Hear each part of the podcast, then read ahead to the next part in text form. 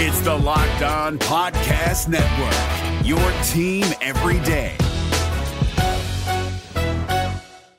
Your Locked On Senators, your daily podcast on the Ottawa Senators. Part of the Locked On Podcast Network. Your team every day.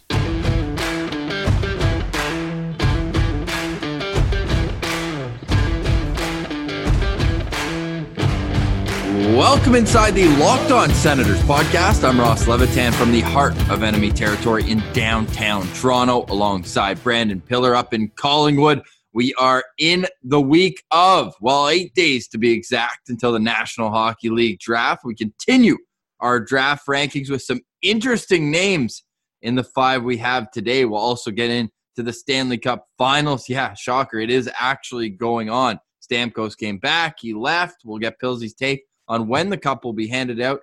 And we have to get into some rumors because 31 Thoughts, they stirred the pot. They clearly have connections. Who are some names the Sens may be looking at at number five? All that and more. This is the Locked On Senators podcast, your team every day.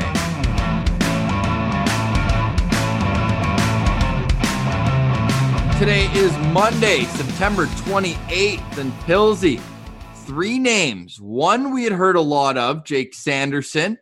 Second one came out of the clouds, Jack Quinn. And the third one, the wild card, Yaroslav Askarov. Those are the three names that Jeff Marek says there is an internal discussion within the Senators organization. If you had to pick from one of those three, which would you take? That's tough, Ross, because I would say like those three guys are like at the top of their game for their specific special attribute, right? They they couldn't be further apart as players. Yeah, yeah, exactly. Yeah, you've got the the potential franchise goalie in Askarov. You've got an elite goal scorer in Jack Quinn, and then you have one of the best all round or sorry, the best all round defenseman in the draft in Jake Sanderson. So either way you're going, you're picking at the top of what these guys can do and you're banking on cashing in big here because I would say if you take any of these players with Lucas Raymond still on the board, you're taking a massive risk. Huge risk. And that's what I want to get to because not only with Lucas Raymond, but what we've seen from Cole Perfetti and Marco Rossi, there's so much talent. Are you nervous that like, what if Jack Quinn goes before Marco Rossi? I think everybody would have said watching the 67s last year that Marco Rossi was the st- straw that stirred the drink of that team. Are you a little nervous that A, Jack Quinn wasn't exactly the best player, or let alone better than Marco Rossi, or the fact that he's one of the oldest players in this draft and this was his first year where he had more than 18 goals at the OHL level. Now, he had 52 of them, so let's not discount that. And he wasn't playing at five on five with Marco Rossi, but there is just such a, a level of risk there. Yeah, and definitely. But to, to answer some of your questions, I'm not nervous that Jack Quinn was the second best player on his team. That's I'm not going to fault the guy for that. And hey, we thought Leon Draisaitl was the second best player on his team. Look what happened there. So I don't think that's a worry. And like you said, they didn't they didn't play together much five on five. So it's not like Jack Quinn is just riding the coattails of Marco Rossi. He's getting it done on his own.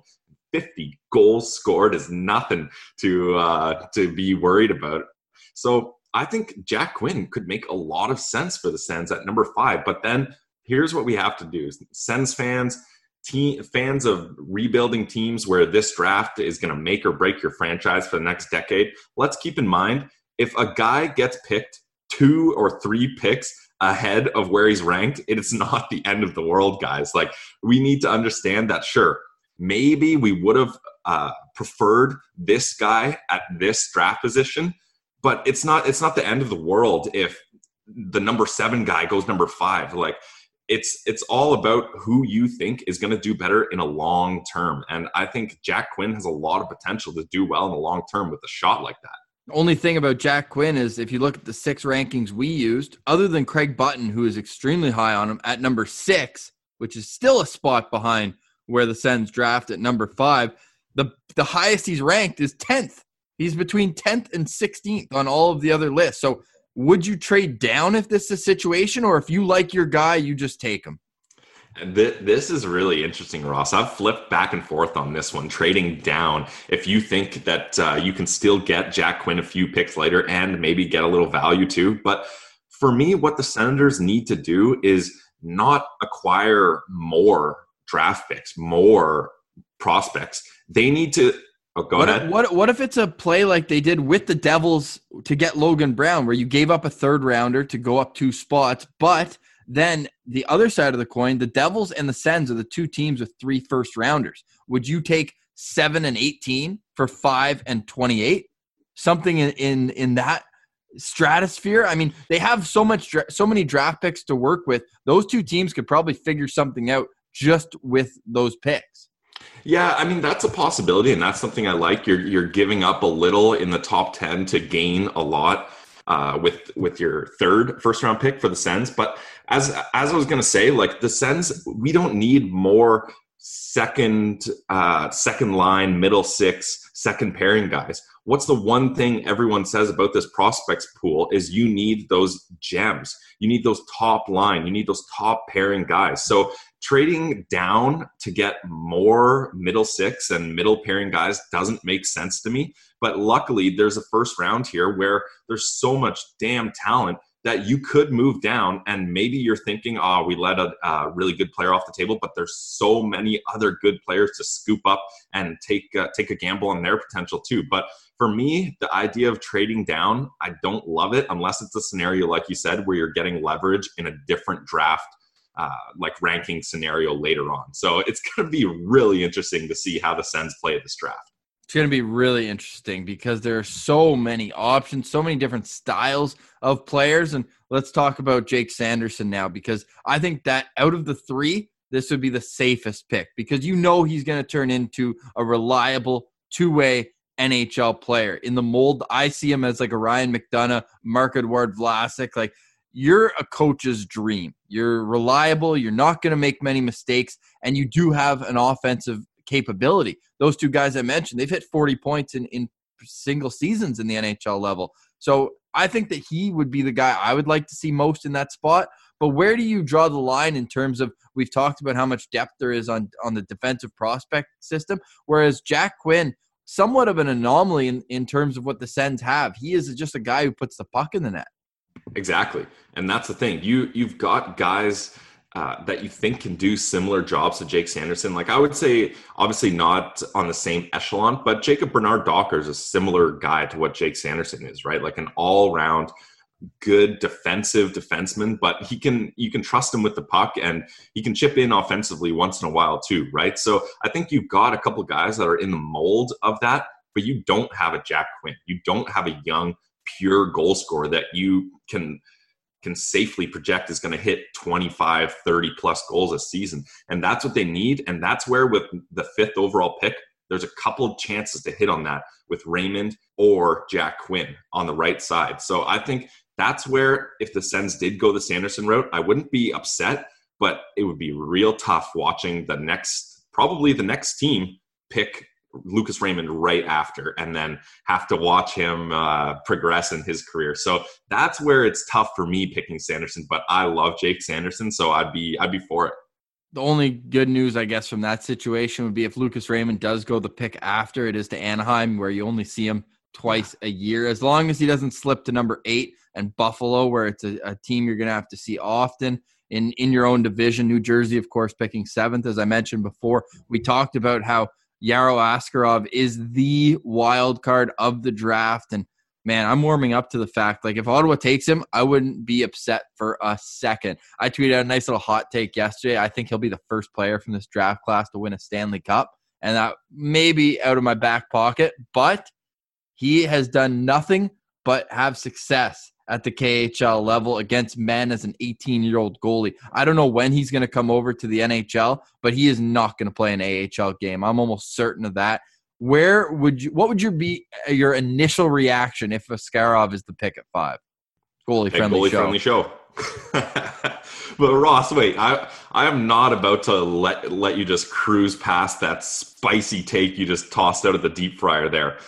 Whoever selects Askarov is going to be the that's the first prospect out of this pool to win the cup. He will be the first prospect from this class to raise the Stanley Cup. Did you forget that we had the Rangers going all the way without Lafreniere?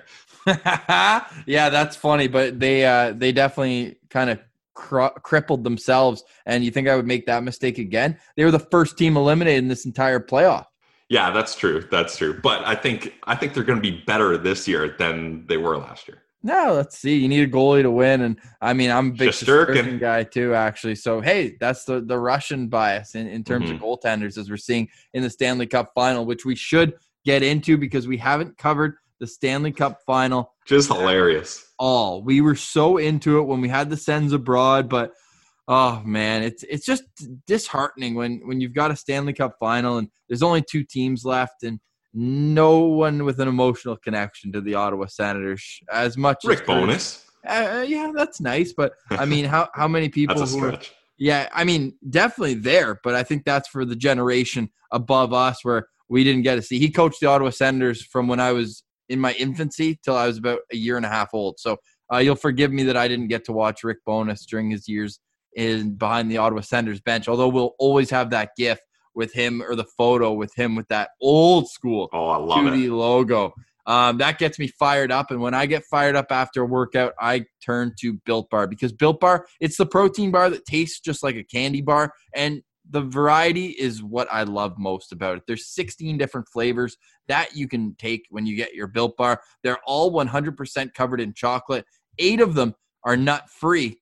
The other eight, if you like your nuts, your protein from there. But good news is that whatever Built Bar you choose, you're getting high protein, you're getting high fibers, but you're not giving up the fact that there is low fat, there's low in calories. That sounds like the perfect mix to me. Go to builtbar.com and see all of your options, but we like to narrow it down for you. That's why we need Pilsey's pick of the week. My pick of the week. I'm going with what I would say, and uh, this may be controversial, but this is my top Built Bar flavor of all times: cookies and cream. Like the cookies and cream flavor, it is incredible that these guys made a cookies and cream bar that tastes this good, this healthy. Only 130 calories, 17 grams of protein, only four grams of sugar, real 100% chocolate, ch- tastes delicious, but you can eat it guilt free, 100% satisfaction guaranteed. You love cookies and cream built bar. Oh, I love cookies and cream, everything, but especially Built Bar. Go to builtbar.com right now and see all the beautiful flavors available for you and use the promo code locked on, and you'll get $10 off your first order of Built Bar. And stay tuned because Built Bar has some exciting new products in the works, and we'll be the first to tell you exactly what to expect when Built Bar is ready to unveil the B2. BuiltBar.com, promo code locked on, and you'll get $10 off your first order of Built Bars. Gil Martin here, host of the Locked On NHL podcast. Join me every Monday for the three biggest stories from across the NHL, including how newly traded players are fitting in around the league. Check out the Locked On NHL podcast every Monday, available on YouTube and wherever you get your podcasts. All right, Pilsy, Stanley Cup Finals. Who's playing again? Tampa Bay and Dallas. And All Ro- right. Ross, I'm, I'm laughing because I thought we were just going to zoom right past it. I thought you were setting this up like, look, we haven't talked about the Stanley Cup Finals at all. Anyways, but here we and are. that was Let's- talking hockey. Yeah, exactly. Yeah, let, let's get into it though. Let's get into it because our team, the Senators, have not played for how many days, Ross? 201, but who's counting? 201 days. So let's get into this one. And we'd be remiss if we didn't talk about the, I don't know, like, what do you call him? The Tampa Bay Lightning's guardian angel? Like, Steven Stamkos has been watching over this team in the bubble the entire time. Good on him for keep, keeping good morale. Like, that must be tough being the captain, the leader of your team, and watching these guys have success and being one win away from the cup finals. But he only needed what two minutes and 37 seconds to make an impact and he sure did Yeah, he so he played two minutes and 37 seconds more hockey than the Ottawa Senators have in the last 201 days, but he scored a goal. It was an absolute beauty. And there was a bit of not controversy. His name was going to be on the Stanley Cup anyway. He is the captain. So if they win, one of the the things that they have, and I think it was 41 regular season games is the other qualifier, which he hit. But if you don't play a game in the Stanley Cup Finals, technically your name doesn't get to be on the Stanley Cup. So if you play, let's say you play 20 games to call up during the year, then you play the entire playoffs up until the finals, but don't play, you're not on the cup. There's only a certain number of names you can etch in for each one, but with the captain, it's always the first name after the coaches and managers. So let's put that one to bed. Stamkos will have his name on the Stanley Cup. He also has a gold medal where he didn't even get to play in the Olympics. This guy, I feel so bad for him. The injury timing is just so damn unfortunate, like you said. This imagine Steven Stamkos didn't get his name on the cup this year. I don't know. There there would be a riot. Like they would have to they would have to amend that rule, the Steven Stamkos rule, to get him on there. But it's gonna be interesting if they do win the cup. Does he fully get dressed up like skates, jersey, everything, and get on there, or does does he just leave the skates off and just the jersey without equipment? What's the play there? I have no idea because he would be the guy to go up and get the cup. I would be yeah, shocked if it's definitely. not Victor Hedman. But then Ryan McDonagh is also another guy, but he hasn't been there as long. So I think that they probably go Hedman. I love the order of the passing too, uh, yeah. which we almost got to see. But we I got to get into another guy who has won at every single level, a member of the Triple Gold Club, a Hart Trophy, a Maurice Richard, Olympic Gold, World Cup, World Championship, Memorial Cup, OHL Cup. That's Corey Perry, the worm. He scored the game winning goal, double OT. What a story of redemption. Could you see, like, I, I don't know why. I had visions that, like, this is Bobby Ryan next year. Just a, a buyout from a team where I think that was even more shocking. Like, Corey Perry getting bought out. Like, what? This guy has been a star for, for years, but just watching him. He's a star now. Yeah, thanks. Exactly. Well, same with. Did you see they had him as a former player of the? They said he won the cup with the San Jose Sharks, which in 2007. Yeah, don't know if you've been following the Sharks, but they have never won the Stanley Cup. Uh, a couple heartbreaks, including Joe Pavelski, who had a beautiful goal as well. So we're seeing a lot of the veterans come through for Dallas. What does Tyler Seguin have to do to get his game going? I don't Ross, he had a couple key assists in that game. I'm pretty sure he had two apples in that game. So, although he's not getting it done on the score sheet like he would like to, I think, what was it, game two? He had a goal that went off his stomach and in. Not the typical Tyler Seguin $9 million player goal there, but he's still contributing, even if it's quietly. And look, you just named two veteran guys that their teams discounted and gave up on. And they're becoming a massive part of what could be a Stanley Cup championship. Do I think the Stars are going to win? Probably not because the injury problems on this Stars team is absolutely ridiculous. It's like Faksa, Comeau, Jason Dickinson was playing hurt, and Roope Hintz is out. Like those are Ben key, Bishop. Yeah, Ben Bishop. Yeah, that's uh, that's one I even glossed over. But th- those guys, they may not seem like the key contributors, but they are so huge in two-way game, and it's going to be tough for the Dallas Stars to make up for that because some of these other guys they're plugging into their lineup. This is their first taste of NHL playoff experience in the finals with the cup on the line. So it's going to be real tough for Dallas to pull this through. I see Tampa winning it all tonight.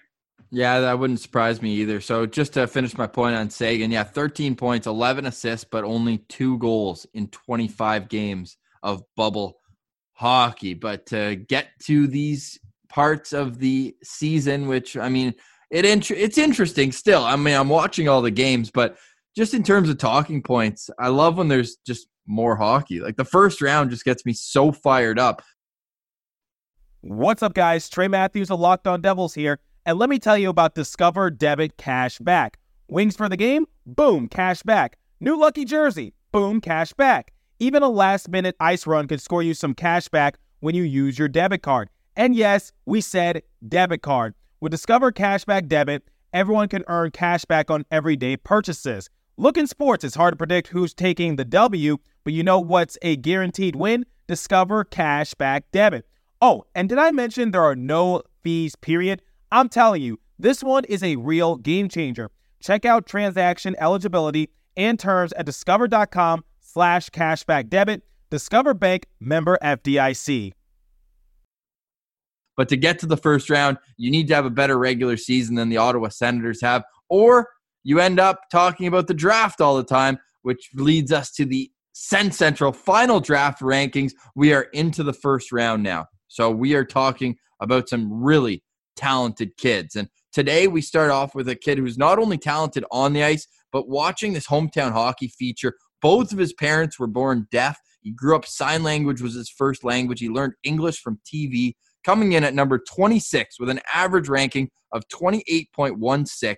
Ozzy Wiesblatt of the Prince Albert Raiders, a fast, shifty player, but he's tough too.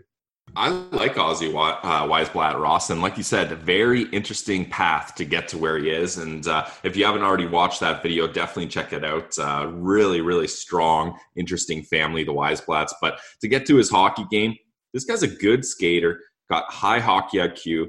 He's a definitely a more of a playmaker. But if you give him the space and cheat on the fact that you think he's going to pass for sure, he'll bury it. Like he has a good shot too. So I like I like him as a middle six guy for NHL projection. I feel like he has really good vision and he can be a puck distributor for those talented shoot first guys that uh, that he can play with. So I think Wiesblatt is a guy that if he's available, you could take a look at.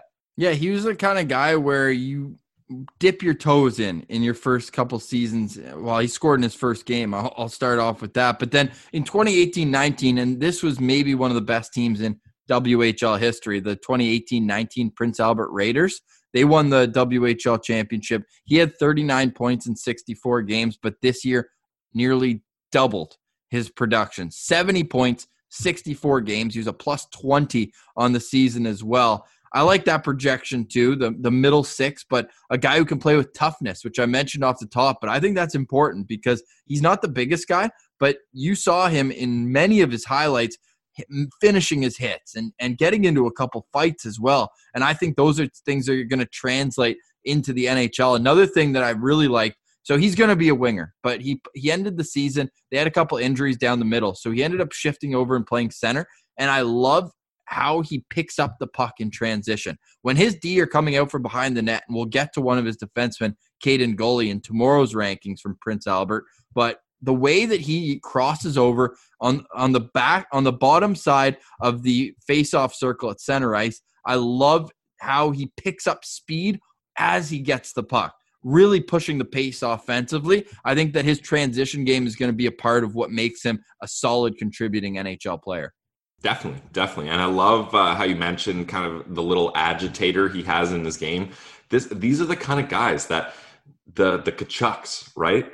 Guys with skill, talent, but also sandpaper finish. Like they they'll get rough along the boards every scrum they're in the middle of. Guys playing against them are absolutely ticked off that they got to go against this this guy every shift. So I think Ozzy Wiesblatt is a nice, nice opportunity for the Sens to uh, bolster the lineup with some scoring, but keep things a little lippy, a little a little chippiness to their game too. Yeah, I like that. I have him as an 8 out of 10 fit for the Senators. I do still prefer Tyson Foerster, although he is lower on our average ranking. So Ozzy Wiesblatt coming in at 26th on the Sens Central draft rankings. And now we go to a player who plays the same position but could not be more of an opposite player. Coming in at 25 with an average ranking of 26, Jacob Perreault. And yes, his father is Yanic Perreault. Play, he played over 850 games in the NHL, had over 500 points, but he was more of a playmaker. His son Jacob, this guy can put the puck in the back of the net. Oh yeah, this guy is a goal scorer. 30 goals each of his seasons. He finished last season with 39 goals and 70 points, but let's take a look at that weather report minus 34 in the plus minus. Obviously, that's a bad team. There's not much you can do, but damn, is that a glaring stat. The thing that jumped out to me most, Ross, when watching Jacob Perreault highlights, why isn't this guy a winger? Like, he really doesn't seem to fit the center position very well. He doesn't have much uh, defensive habits. Like, he was just kind of floating around out there in the defensive zone from what I saw. But he's got an amazing shot. He's got a nice backhand. He's really creative offensively with the puck. I don't understand why this guy was playing down the middle. He should be on the wing for sure. Yeah, he'll play the wing at the next level. There's almost no doubt in my mind. And where he did play the wing at the OHL level was on the power play, where he finished fifth in the CHL in power play goals. He had 15 of them, 16 power play assists. Among draft eligibles, only Jack Quinn, who we talked about earlier in this show, and Marco Rossi had more goals. And he has the bloodline to prove it, if you will, with Yanic Perreault having such a successful NHL career. After that career, actually, he was the development coach for the Chicago Blackhawks. So despite being born in Montreal, Jacob Perreault grew up playing in Chicago. However, still wears the maple leaf when he's playing internationally. So you got to love that. Sarnia sting forward, Jacob Perreault, he comes in at 25 on our Central draft rankings. Before we move on, Pilsy, is he a guy you'd like to see wearing that 2D Sens logo? I think there's a lot of talent here, and I love his goal scoring ability, but I just think there's too many liabilities defensively and – again, I hate to use this line, but there's there's guys, there's three or four guys that I would prefer over Perreault. So I think I would rather go that route than this route. So I think whoever drafts him is going to be happy with him. But if I'm the Sens, I'm moving on. Defensive liability. That is the perfect transition to yeah. our next player. Number 24. So, how good is he offensively if he's that bad defensively? Still 24th with an average ranking of 25.83 from the Saint John Sea Dogs. You might remember them, the home of Thomas Chabot's junior career. Jeremie Poirier. He is an enigma because offensively, elite. Defensively, horrible. Where do you draw the line on, on Poirier? Well, let's start with the positives here first, Ross. EP has him as the best offensive defenseman in the draft. Agreed. So better than Jamie Drysdale offensively. That that's saying a damn lot. Then they have him third best hands in the draft. Not third best hands for defensemen. Third best hands overall. Agree. So already here we go. Good start. He's got his wrist shot like the perfect seeing eye wrist shot. It reminds me a lot of uh, Klingberg, how there could be a whole bunch of traffic in front and he'll just slip it right through somehow. Not a hard shot, but an accurate shot. He likes to join the rush, which obviously an offensive defenseman will do. And I saw a couple highlights, Ross, where they were down by a goal, pulled the goalie, and he was their number one scoring option. Like the whole cycle revolved around getting him open to shoot the puck, which as a defenseman is crazy for you to be the guy to score in a dire moment. Now, unless you want to hop in uh, on some positivities that I missed out, we got to get to the negatives. No, I just want to kind of solidify the fact that offensively, this guy is nuts. He had 20 goals in the Quebec League this past year. And you look at shots per game by a defenseman, it's an interesting stat because, you know, it there's a lot of variables to it, but when you look at shots per game, he had more than four. Only he and Lukas Cormier had over three per game, and Cormier wow. was like 3.7. Poirier 4.05 shots per game, by far the most of any draft eligible defenseman. And he had 15 of his 20 goals at even strength. So I think that speaks to being able to create offense when it's not a man advantage situation. So with that kind of uh, tire pump, now we can talk about the complete liability that he is in his own end. Just wandering, has no idea where his checker is. Gap control is non existent. He plays two on ones like you or I would. It's completely unacceptable at the pro level. How is he going to tighten this up? I don't know, Ross. And this is the crazy thing. Like, like you said, for being so good offensively and so bad defensively, it's crazy how high rank this is, depending on what you value or what you're worried about. You know what he reminds me a lot of? Who? Ryan Merkley, the defenseman for the Guelph Storm. Except he Ryan was, Merkley can skate backwards. Yeah, yeah, that's his skating is better. But here's here was the situation for Merkley. He was a really talented offensive defenseman, and he was playing on a really tough, tough team. And he was trying to do it all himself, it seemed like. And that's what it seems like Poirier is doing here because the Sea Dogs are an awful team, and he's just trying to do it all himself. And then you just stop worrying about defending and you don't trust your teammates he's not good at anything defensively, honestly. And it's funny because EP, when they're doing their uh, profile on him, they put defenseman in quotations when they're writing about him, which is that's a wow. hilarious jab there. But here's the thing: if I'm the Sens, I avoid this guy at all costs because oh. you're you're not looking for a pure offensive defenseman. You got Thomas Chabot. Like you don't need a back end guy who's going to be distributing the puck, but a complete liability offensive. This this guy for me, Ross, for the Senators is a do not draft. Absolutely. I, I don't think he should be anywhere on their list. And you know what? If we know anything about how the Sens draft, he won't be because like the Sens draft safe players that have some potential, especially defensively, like defensemen. Especially defensive. I think, yeah, do not draft. Don't even put him on your list. If the Sens take him, holy surprise.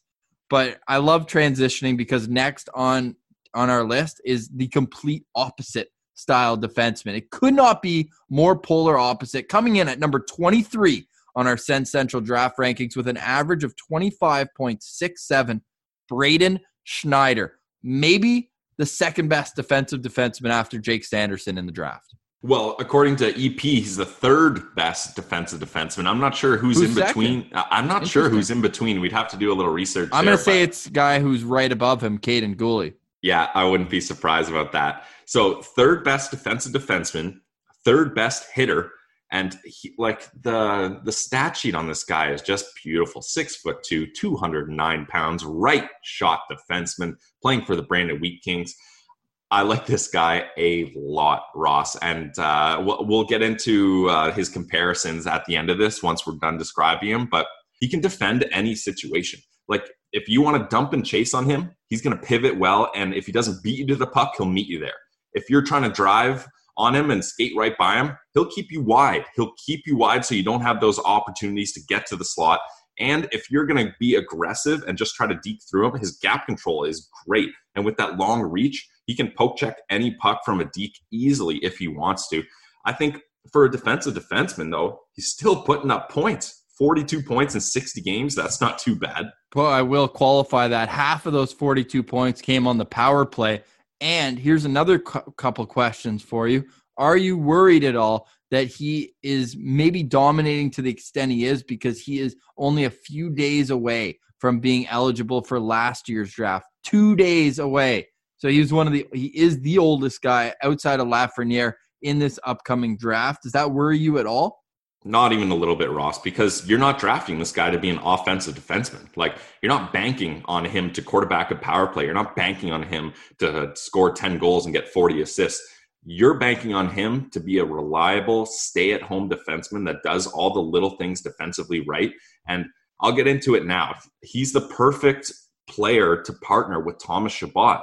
You need a guy that can let Chabot let loose offensively, join the rush a little bit more, rack up those points. But if there's problems or there's a turn, turnover or you're a little too aggressive and you make a mistake, you've got Braden Schneider sitting back there waiting and protecting the defensive zone. I think this is the kind of guy that the Sens need in their lineup to complement guys like Chabot or Brannstrom. It's it, I think honestly, I like Braden Schneider enough that if this he was still available in the mid to early 20s, I wouldn't mind if the Sens traded up to try to grab him. I think he's a perfect fit and you don't get it. Well, it depends if they go if they go Drysdale or Sanderson with pick number five, then obviously you don't do that. But if you're trying to get your top defenseman in the draft, I would love for the Sens to target Schneider.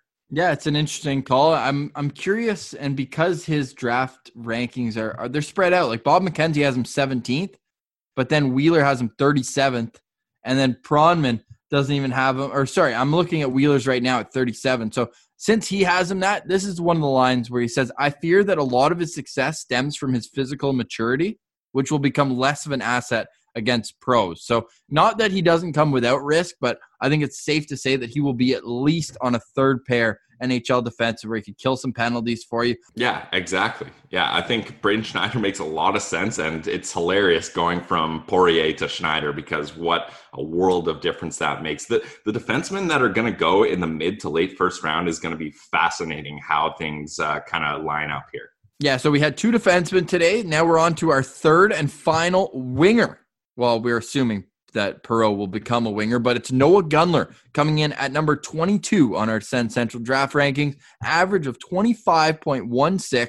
I see him as a great fit for the Ottawa Senators. Now, his rankings, uh, they have some range to them. Wheeler all the way up at 10th, Craig Button at 45th. Now, a lot of the people who have him lower, they were concerned about his work ethic earlier in the season. Now, watching the Draft Dynasty video, he said that um, a lot of those problems were mm, maybe manufactured with the fact that he was 17 years old playing in a men's league for most of the season.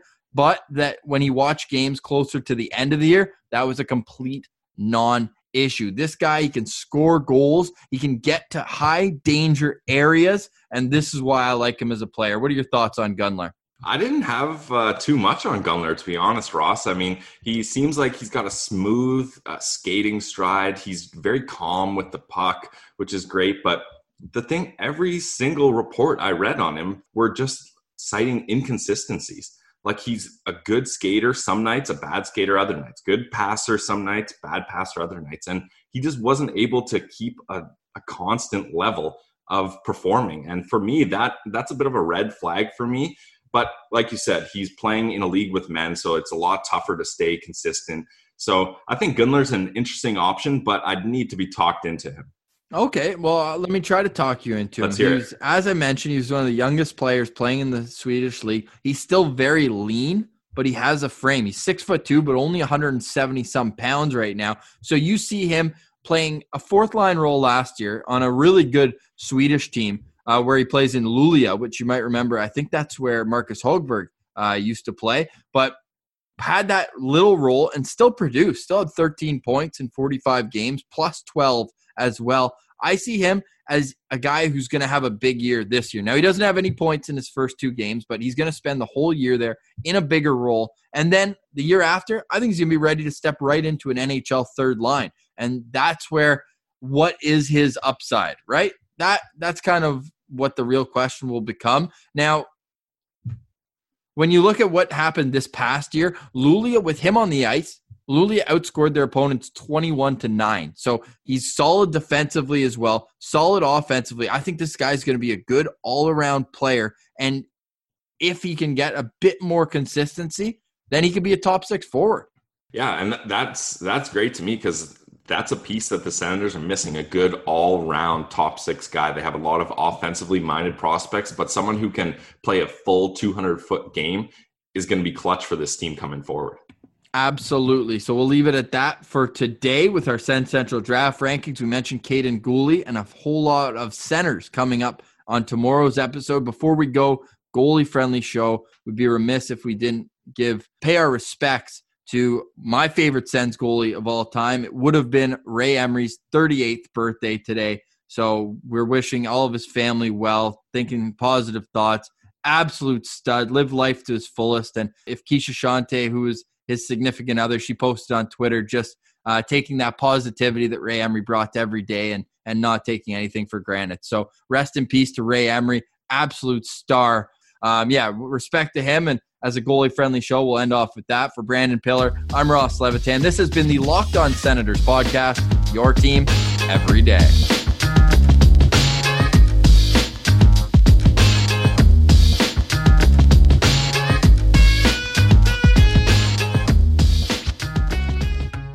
Gil Martin here, host of the Locked On NHL podcast. Join me every Monday for the three biggest stories from across the NHL, including how newly traded players are fitting in around the league. Check out the Locked On NHL podcast every Monday, available on YouTube and wherever you get your podcasts.